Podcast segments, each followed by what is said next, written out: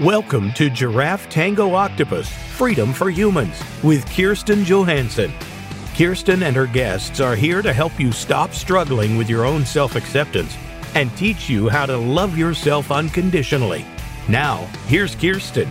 Welcome to Freedom for Humans, where we talk about the ways in which we as humans can free ourselves from suffering by practicing unconditional love, acceptance, and compassion for ourselves. I'm Kirsten, your host. Um, I'm doing uh, the third installment of our series on menopause. Uh, in the initial one, I did talk about the place of self acceptance in menopause, which is for me the absolute foundation that will help you to move through it in a way that is supportive and compassionate. You will need to be supportive and compassionate with yourself. And that's because we don't have a lot of structures or systems to support us when we enter this period of our lives. You will want to try to find somebody um, to support you, help you, whether it's, you know, you maybe your friends are also going through it.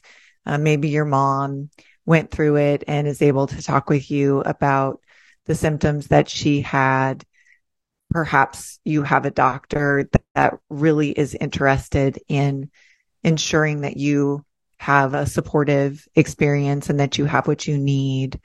Maybe you have a therapist or a coach. Whatever it is, you are going to need some support because we all have a somewhat different experience. There's no one experience with menopause. And there are a great many symptoms, um, if you will, that we experience when we go through it. And some of them come and go. Some of them don't ever really go, or maybe they don't go for a long time. It's hard to say.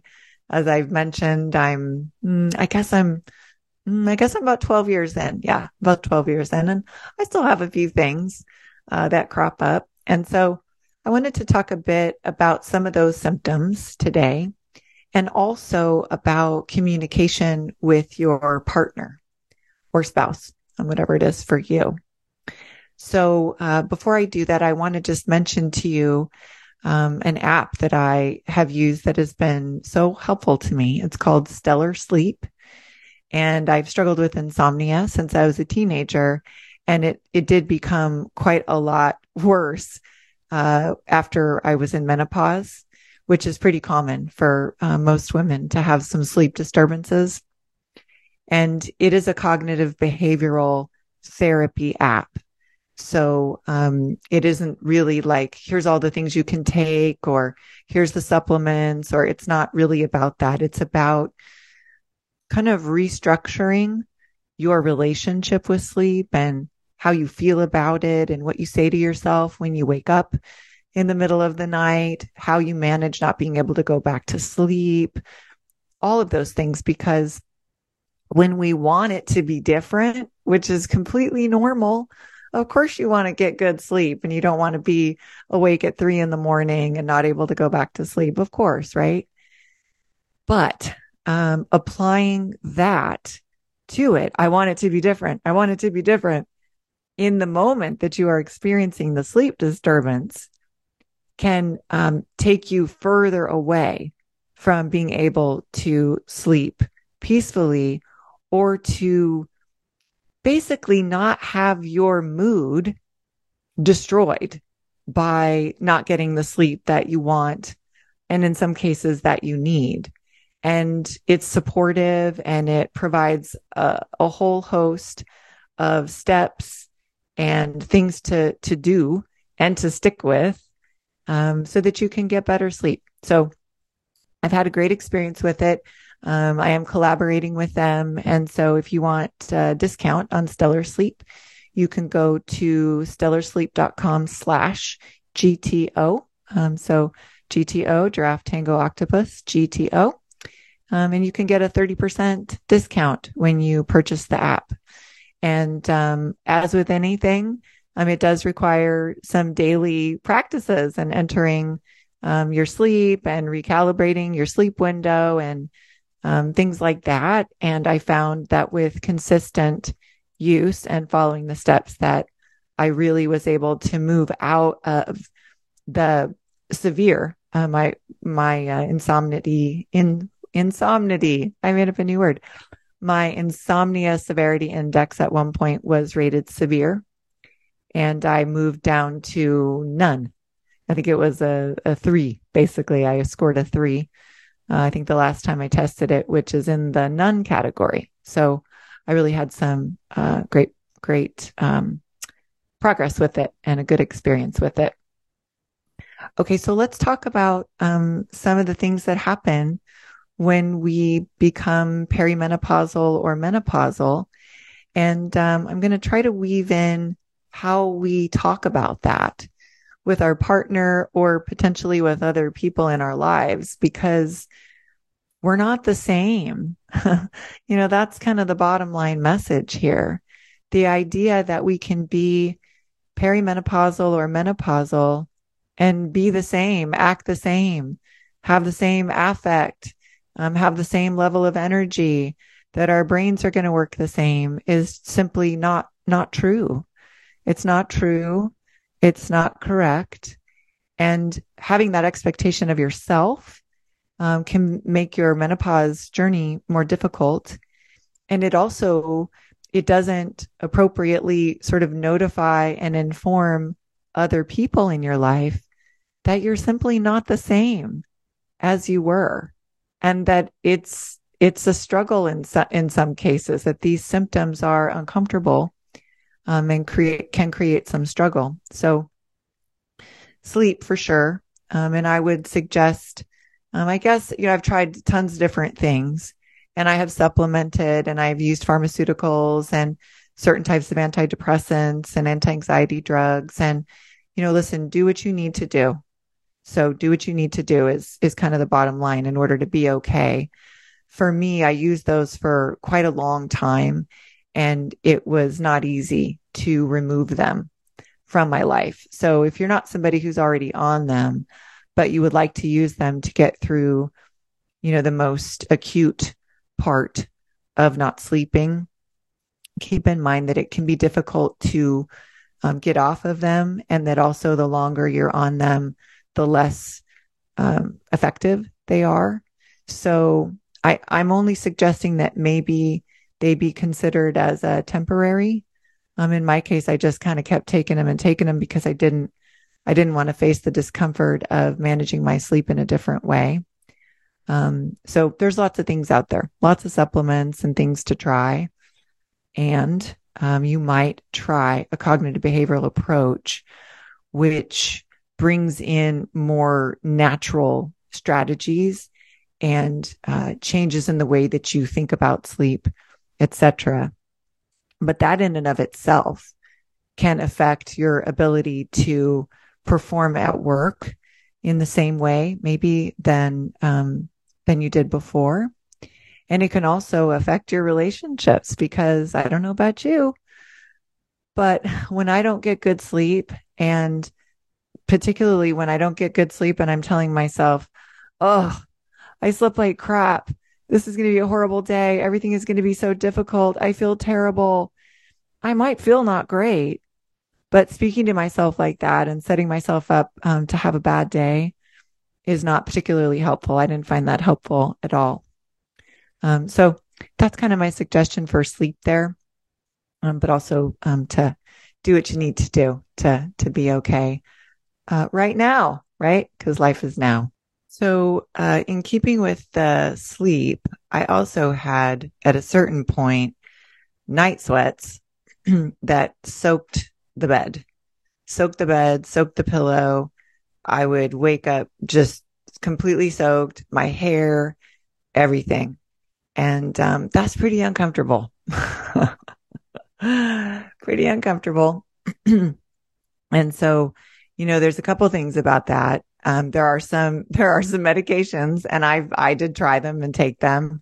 Um, I did find that short term, for me, short term Prozac use, um, helps me if I'm in a, you know, I've been in a depression a couple times in my life that was pretty, oof, it felt pretty catastrophic. It was the kind where I couldn't take a shower or Um, nothing, you know, I felt no joy about anything. You know, the when you answer those questions about clinical depression, I sort of, um, except for the yes, I have a plan uh, to take myself out. Um, except for that one, I would pretty much answer all of them yes. And so, short term Prozac use for me pulls me out of that, and it did, it did for a while help my night sweats. I took it for about mm, maybe less than a year, um, starting in 2020 when I was really in the depths um, of uh, despair, and and it it did help my uh, night sweats. Now, when I stopped taking it, uh, they, they, came right back. They came right back. So I'll just say that about it. That's the thing about um, treating things with medications. Um, sometimes it can help you get through and you go off and maybe the symptom has subsided. For me, it hadn't really subsided. And so that worked for a while. Now I'll say with the Prozac, what I know about that for me from taking it before is that I have sexual side effects from it. Um, and so last week's show, we talked about, um, menopause and, and sex and, uh, libido and, um, the things that we can do to care for our sexual health while we're in menopause. And for me, having a sexual side effect that makes it hard for me to have an orgasm, which is what hap- happens to me when I take Prozac. I've seen that happen to a partner in my past. So I was familiar with that uh, side effect and that phenomenon is not an acceptable, that's not an acceptable side effect to me. That has an impact on my joy. Um, that is not a, for me, is not a trade off. It, for someone else, that might not be a consideration. They may not care so much about that. Um, but I care. I care and I cared. And so I had to then take uh, buspirone to combat that side effect, which is another antidepressant, anti-anxiety drug that's also sometimes taken for sleep. So there you go. One medication leads to another medication. When I uh, removed the Prozac and the night sweats came roaring back, I started to take clonidine, um, which at a certain at a certain dosage, um, you kind of start with a really low dose and increase it until the symptoms have either subsided or have been brought down to a a dull roar, uh, so to speak. And then again, you're on the medication to combat the symptom. And, you know, the hope is that when you get ready to go off, that it uh, subsides, that the night sweats have mostly subsided. So that has happened for me. I don't, I once in a while have them. I find that I have them though when maybe I have something else going on uh, with my body. And so um, I rarely have those. And I did find the clonidine uh, somewhat difficult to withdraw from, to get off of. It was when I got off all of my different pharmaceuticals, it was the last one. And I saved it. You know, you, you never really know how that process is going to go when you wean yourself off of something. Um, but I saved it for last. I think thinking, I don't know. I thought I, I thought, I thought I thought I thought that maybe it was maybe the most innocuous and that I would get the more difficult ones out of the way. I didn't find it all that um, easy. I was pretty uncomfortable when I came off of the clonidine. But the good news is that I don't I don't have night sweats um, so much anymore. So over time, um, for some of us, that does subside. Um, and so you can do practical things like um, changing the the materials that your bedding is made of. Um, I don't sleep in, and I don't like to sleep in clothing no matter what.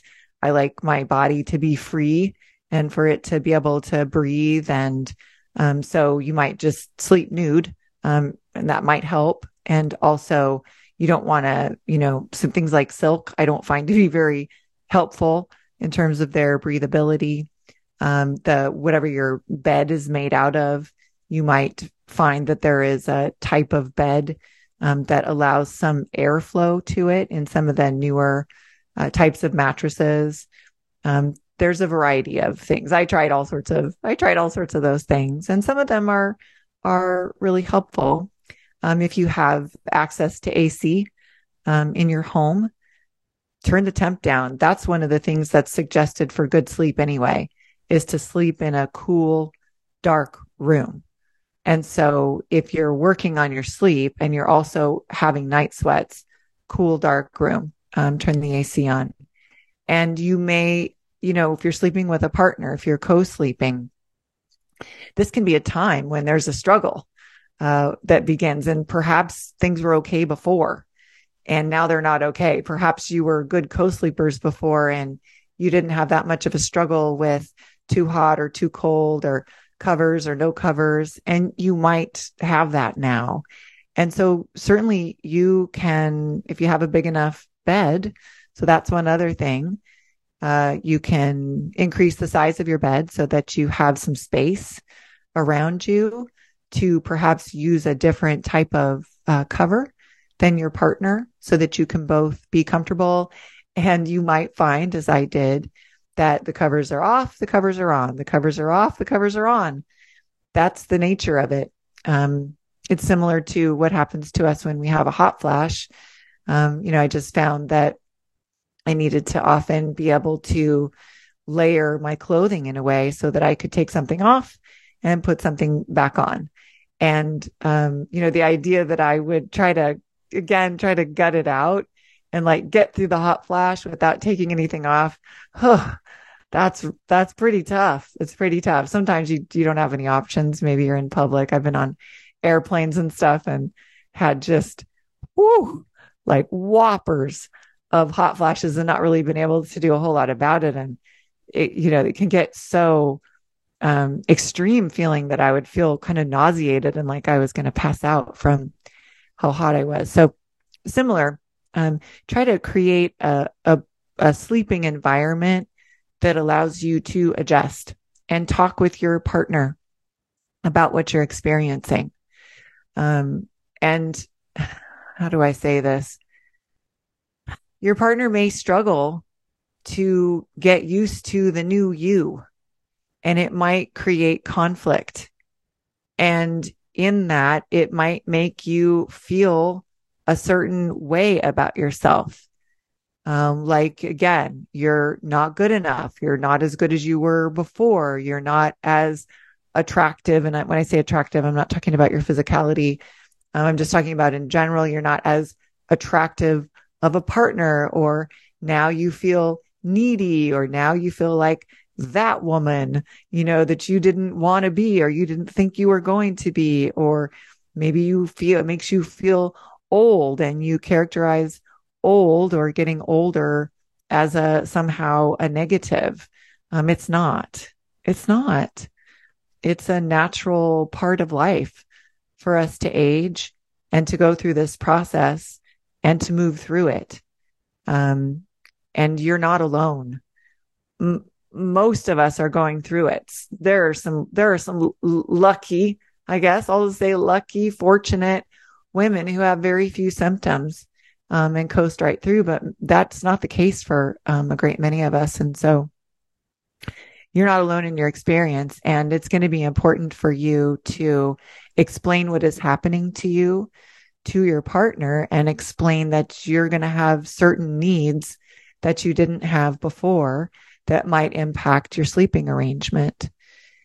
Now, you can certainly sleep in separate beds. Um, many people do that for a variety of reasons that include this um, just a mismatched sleep style in terms of temperature or um, the you know the softness or firmness of a bed. It can be that one or one of you snores, um, or one of you uses a CPAP and it's bothersome to the other person. So there's a variety of reasons that people choose to sleep separately. It also, so sometimes that's a, that's a great relief. It's a great relief to people to have their own space, their own room, um, their own separate bed. I prefer when I'm with a partner to be able to co-sleep if at all possible. Um, the, you know, my most recent partner, I have to say, uh, was you know, he's like the, the most epic snuggler. And, you know, in the middle of the night, I have, I wake up a number of times, usually, usually twice. I have probably on average two wake ups where I'm really awake. Um, not, not for too long because I practice the cognitive behavioral therapy that I mentioned, um, techniques that I mentioned that I learned on stellar sleep. But simply moving over and pressing myself up against him um, can that in and of itself changes my body chemistry. You know, warm human touch, warm skin on warm skin has a way of bringing your stress levels down and just helping you to, to go back to sleep. But also there is just a nurturing, uh, loving connection that comes from that that is not sexual. So, you know, as we're in menopause, our sexual lives are are often kind of made wonky. Uh, and so, you know, you might be going through the challenges of your sexuality. And so you don't want to, you know, you don't want that to be a signal that you want to have sex when you don't. Um, I've, I've talked to a few women now who I thought this was, I thought this was kind of an, an experience that I was having that other women were not having. And then of course I talk about things and then there's almost always other women that go, Oh yeah. Oh yeah. Oh yes. That's me too. Um, with the, the long-term partner that I had, I just could hardly ever do that because there would be an erect penis that would happen that would uh, sort of uh, demand to be um, remedied. And that's not at all what I wanted. I just wanted closeness and I wanted a snuggle and I, I didn't want to, you know, for this accountability to be placed on me that just because he was aroused, I was supposed to do something about it. I found it really um, dehumanizing and it kind of robbed me of a level of intimacy that I really needed and I missed from kind of the life that we had had before. And, um, you know, having that now with a different partner, it's so healing and wonderful. So, um, I say all that to say, if you do choose a separate sleeping arrangement, um, and you are grieving or missing the things that you had when you were sleeping together, you can still have those things. You just need to fit them in with some intention. Um, so, for instance, maybe uh, makes me think of Downton Abbey um, when um, I'm going to forget everyone's name, but when the main man of the house would come in and and visit um, the main lady of the house, um, and then he would go back to his room. You know, there was a way of them having closeness and intimacy and also sleeping separately. So, you know, there's um, really endless options uh, for you to try there, and they don't have to work for anybody but you and your partner. So, don't uh, you know, don't worry about um, how it looks or sounds to anybody else, or you know, if you get judgment or criticism, or you get the side eye about whatever your particular arrangement is. Don't worry about that. Um, just let them let those people take care of their their own stuff and you take care of your stuff. And, you know, basic practical consideration when you are waking up, as I was, in a pool of sweat, soaked all the way through to the mat- mattress, that those kinds of night sweats, is hydration. and, you know, I found ultimately that just some very basic daily health practices will really give you a foundation for most most any challenge. They're going to make most any challenge um, a little bit easier to face, and menopause is no exception. So hydration, primarily with water, I would suggest is incredibly important. And so if you're waking up after having night sweats, you're most likely dehydrated. And so your regular water intake that you might um, that might normally be fine for you, you might have to fully rehydrate yourself and then maintain that hydration, which, um, it happens. I, I just have a tendency to get dehydrated and I find that sometimes that can take a couple of days because I really do need to focus on it. And, um, I do want to mention this. One of the things that I gave up that I used to struggle with, uh, from kind of an addictive standpoint was diet soda. Um, I drank diet soda, um, mm, gosh, m- most, most of my life. And then when I got into recovery, food recovery, um, it was allowed. I mean, that was a, a totally fine thing to include in between meals. So the food plan that I was on for almost 17 years um, was three weighed and measured meals a day.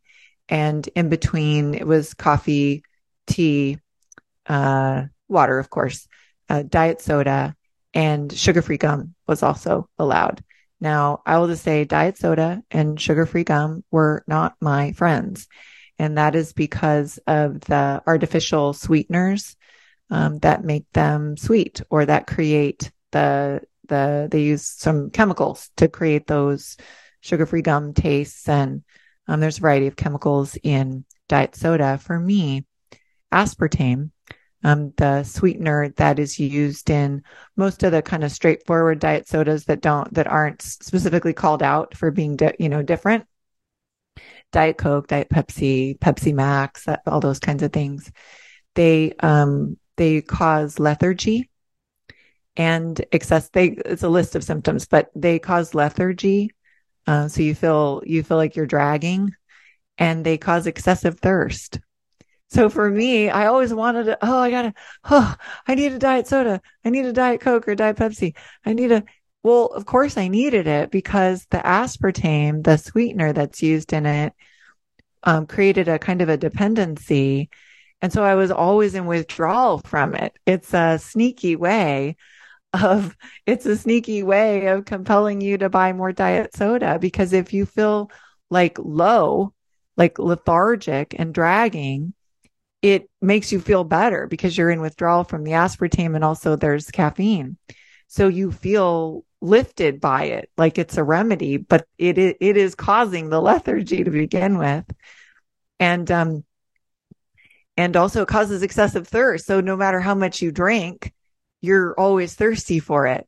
So it's very sneaky and it's not great for hydration. So you're really loading up your cells with all of those artificial ingredients, some of which are kind of toxic and poisonous. And I saw that there was something about aspartame that came out recently, and I was feeling really grateful. I'd have to look at my Nomo app to see how long I've been um, abstinent from both sugar free gum and aspartame, but it's in the six years, six years maybe. I think it's in like the six something year range. And um, whew, boy, do I feel better after being off and on those things uh, for many years. Um, they certainly didn't help my ha- my health um, and did not help me um, when I was in uh, menopause. Okay, we're going to take a short break. You're listening to Freedom for Humans, and we will be right back.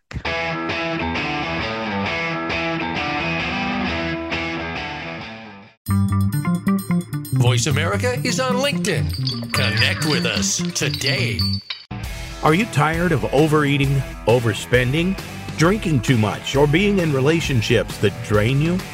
Do you have invasive thoughts that make you feel bad about yourself and your life? Do you keep pushing yourself to the next goal only to find that it doesn't bring you happiness? You don't have to live this way. You can live a life of well deserved freedom and happiness. Coach Kirsten Johansson is here to guide you.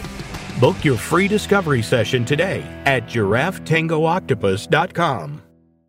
Today, our 40s sit firmly in midlife. We are starting to feel our place and have many productive years ahead. But now is the best time to plan for our future life. Listen for 45 Forward with host Ron Roel. From retirement to health and technology to caring for our parents, no topic is off the table. We don't have a roadmap to our actual future, but we can start to plan more effectively. Tune into 45 Forward, Mondays at 3 p.m. Eastern Time, noon Pacific Time, on the Voice America Variety Channel. The Internet's number one talk station. Number one talk station. VoiceAmerica.com.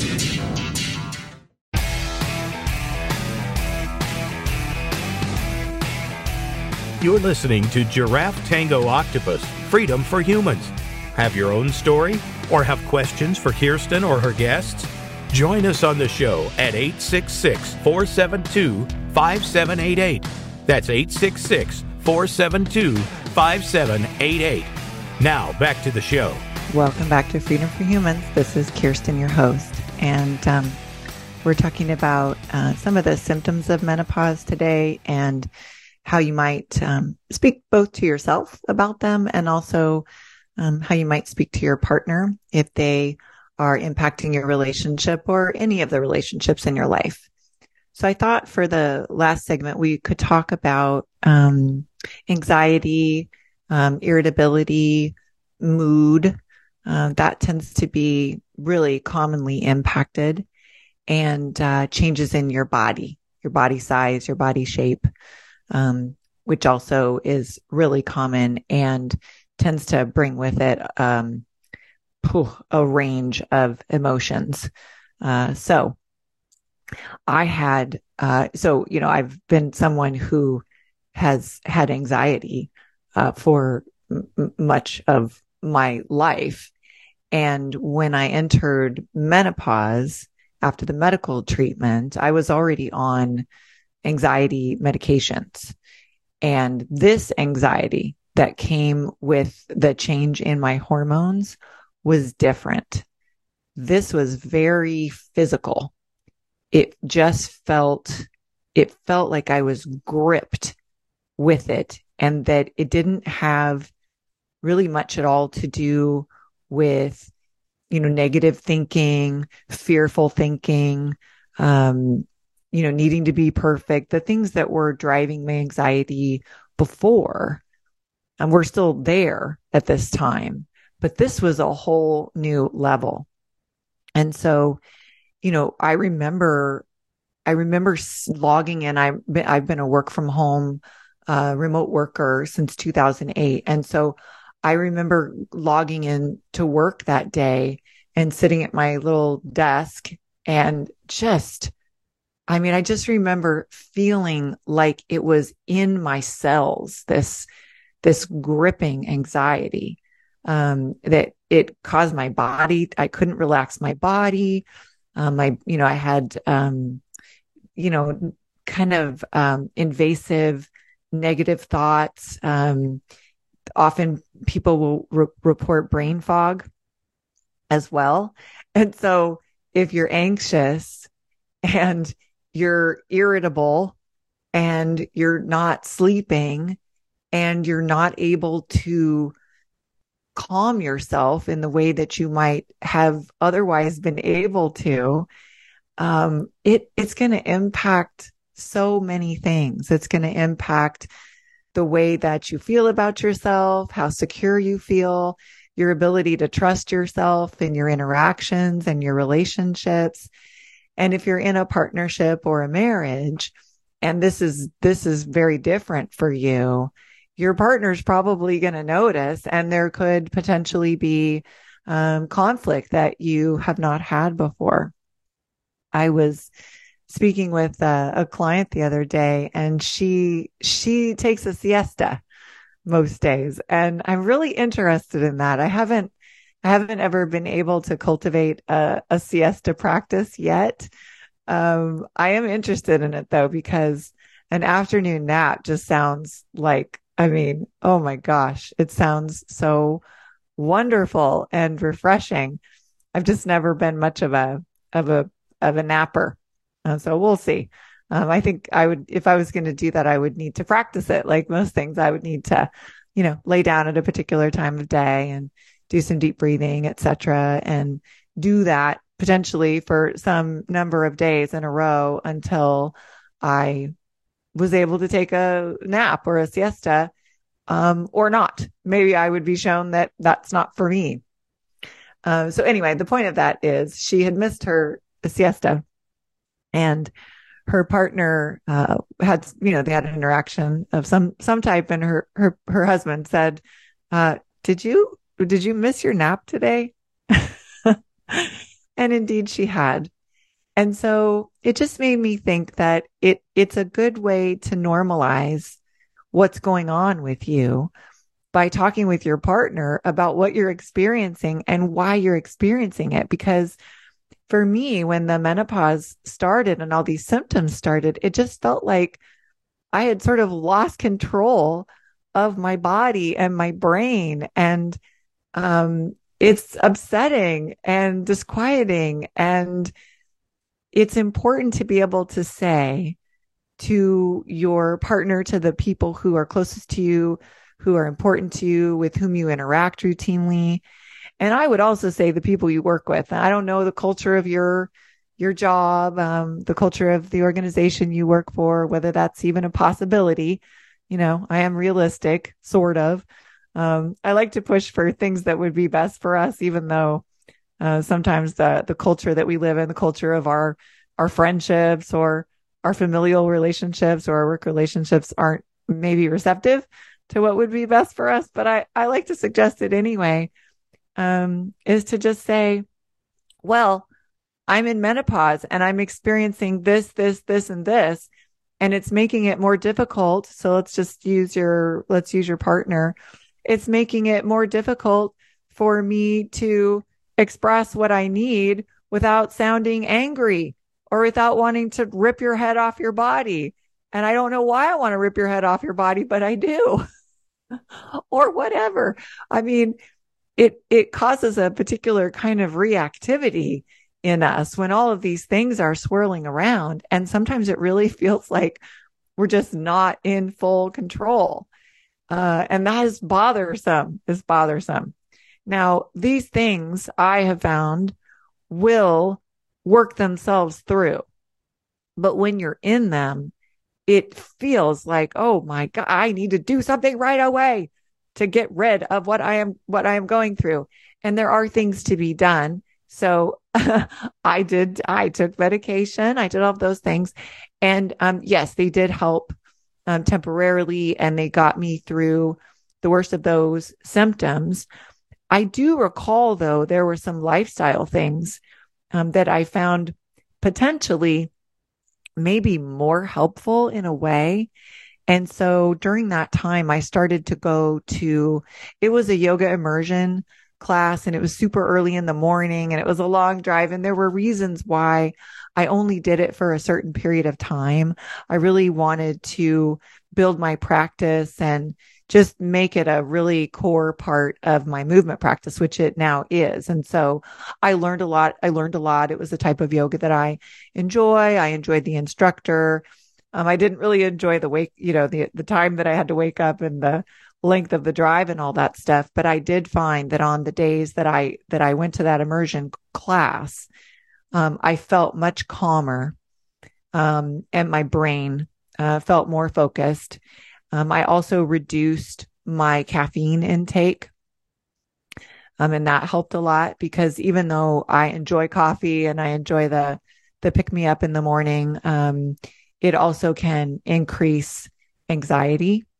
Um, and then also all, you know, really all the things, right? All the things that we talk about in terms of some kind of meditative practice and some kind of breathing practice, particularly breathing deep into your belly can calm calm you and you can do those things whenever you need them whenever you can step away from your work um, and do them and so you can do 5 10 15 minutes of yoga or a 5 minute uh, breathing meditation or reduce your um, caffeine intake. Those are things that don't require medication.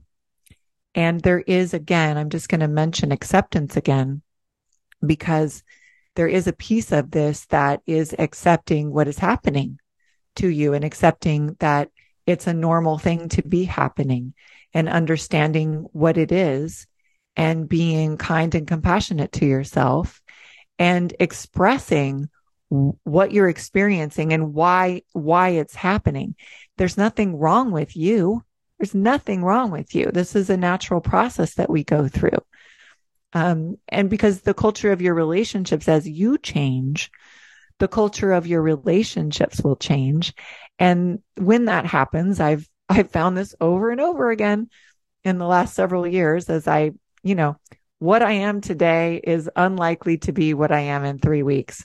I just feel like I'm kind of always, uh, shifting and, um, going somewhere new, uh, internally, externally. And, you know, the people in our lives, sometimes they don't really like that. They want us to be what, what we were before and they want some predictability. And um, you know, menopause is really not a time for that. It's not a time to say, yeah, I'm going to show up exactly the same every day and you're going to be able to anticipate what I'm going to say and how I'm going to say it and how I'm going to react. That's not that time. And so it doesn't mean that you, you know, want to be abusive to your partner or be mean or unkind. Like those things are really poisonous to you as well as harmful to your relationships. But it is important to be clear that you're simply not the same, nor are you going to be the same.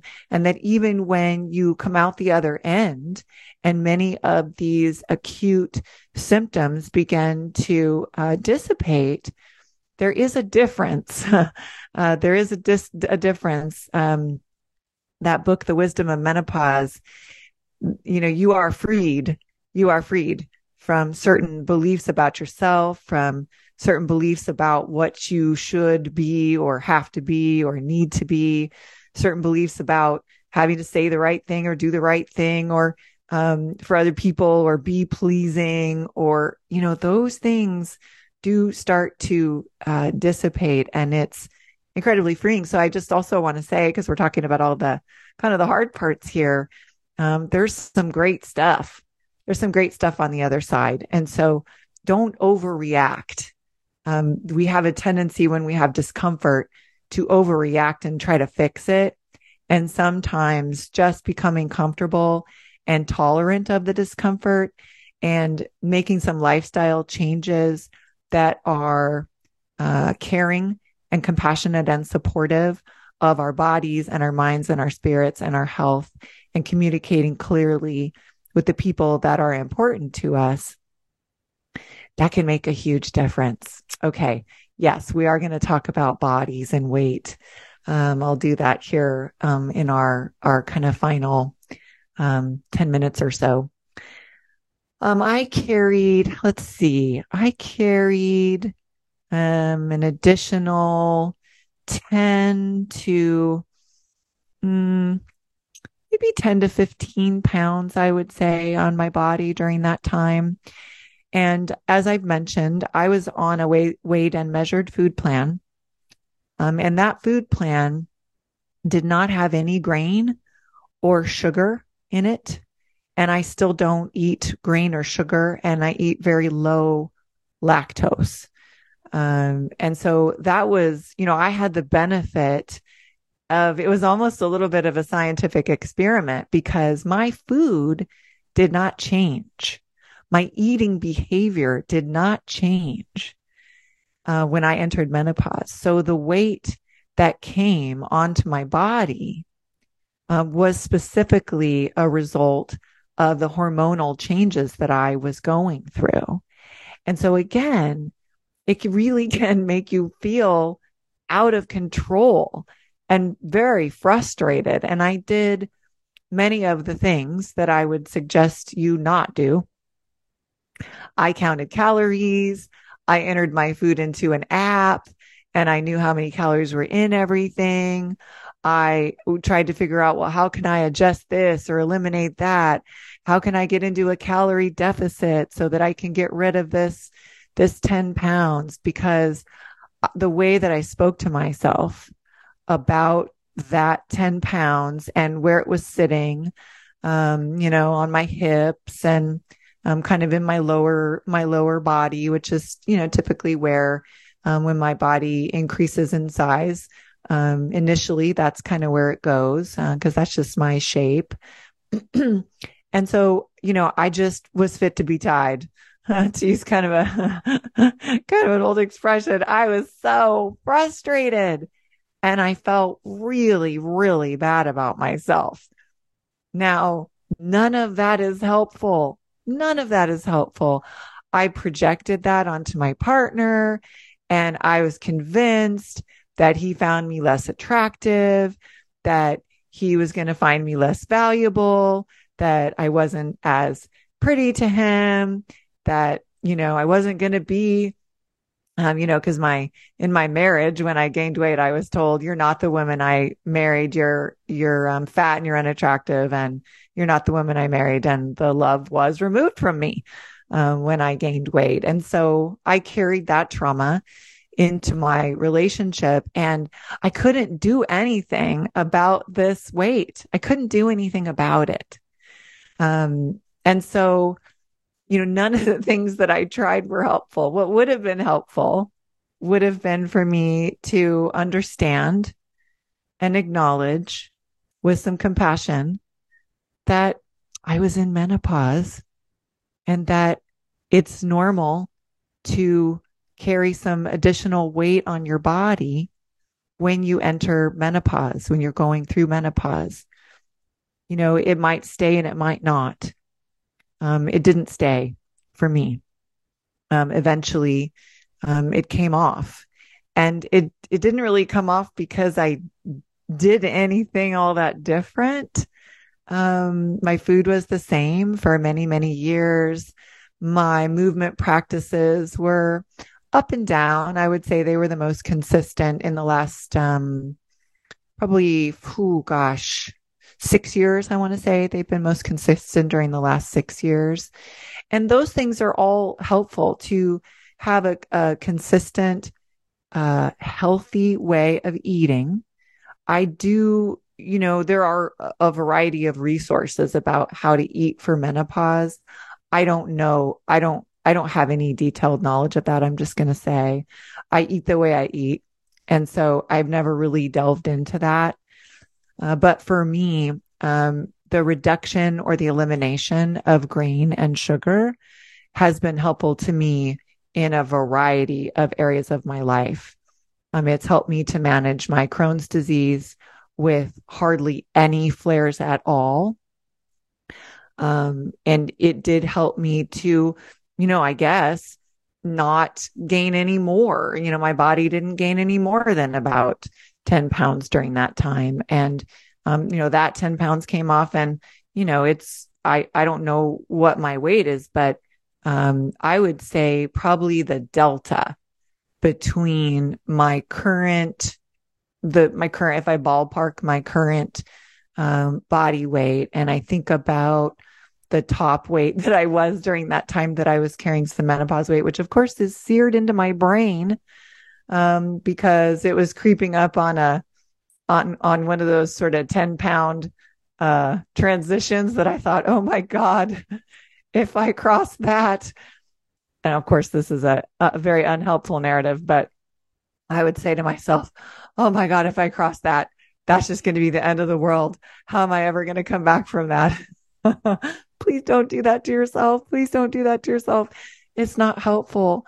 It just, oh, it brings anxiety and it focuses on your appearance, on assigning your value to your appearance during a time that you don't really have a lot of control over your shifting hormones and and that kind of thing. So please do be kind to yourself. But the delta, I would guess, is around 27 pounds, I would say. I'm guessing, um, maybe 25 or so pounds that mm, what I, what my body probably weighs, um, right now is roughly 25 pounds less than what it weighed when I was, um, when I had that extra, um, additional 10 pounds.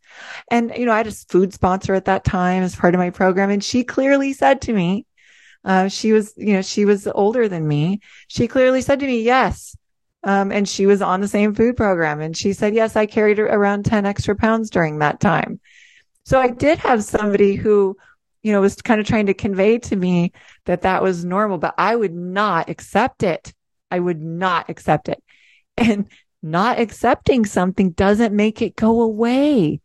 It just makes it more difficult. Um, it makes, it makes for, um, it crowds, you know, this lack of acceptance crowds out compassion and unconditional self acceptance and love. It crowds it out. Um, it makes it feel like you always need to be fixed. And so, you know, my suggestion there, of course, is to love and accept yourself, to not assign your value to the size or shape of your body, to not tether yourself with what it used to look like or what it used to weigh, because it may not look like or weigh that regardless um, of what happens with your your menopause journey. When you come out the other side there's no real way of knowing um, how things are going to settle. And so um, try not to hang on to an unrealistic expectation that you can make it look a certain way by doing certain things. Do eat for you.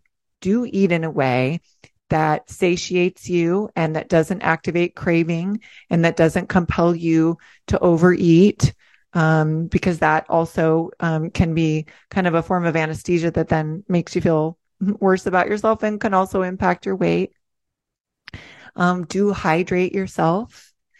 Do your body, do move your body in a way that you enjoy and that feels good for you. Um, and so if you're new to exercise later in life, try things until you find something that you enjoy. If you're not enjoying what you used to do, try something new. If you used to do something that you liked, try doing that again. Um, because that really can do um, wonders, can work wonders on a variety of the symptoms that I've talked about today. And it's really good for your body, but don't, don't tie it to your weight. Don't tie it to a result. Tie it to um, being kind to yourself and good to yourself and just helping yourself to feel better during this time, which doesn't feel very special.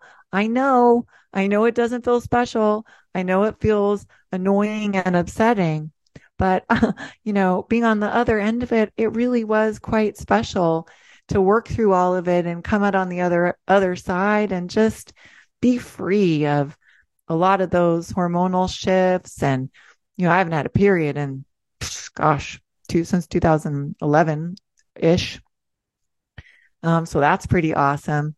And you know as I've talked about on this show and the previous two I've just done a tremendous number of things to um, care for myself in the areas that were and are important to me. And um, do connect, connect with each other, um, connect with with me, connect with a coach, and tell your partner what is going on with you. If you are feeling unhappy or upset or fearful. I was just scared. I was scared about what was happening to my body and the appearance of my body. And I remember sobbing about it to my partner. And he said, What have I ever done or said that would make you think that I would feel that way about you? And I'm like, Nothing. Not, you haven't done anything. It's me. It's me. But it was important for me to say that. Um, and to get it out and to get it out of the way.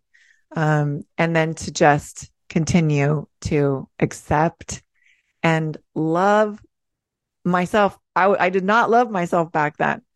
If you can love yourself now, if you can start now and practice now while you're in menopause, it will, um, it will pay you back many times over. So, um, all right, hit me up. Um, if you want to chat or you want some support, you can find me at giraffetangooctopus.com across social media at GTO Coaching, um, on TikTok at Coach Kirsten, and um, my direct email is Coach KJ at giraffetangooctopus.com. Um, I do have a couple of fun guests. I'm still working out the scheduling um, coming up, so stay tuned for that. And uh, yeah, love yourself free yourself, be yourself, and dance your own tango. Thanks for listening to today's episode. We hope we have helped you learn to love yourself unconditionally and accept and celebrate everything that makes you, you. Tune in next Wednesday for another episode, and in the meantime, dance your own tango.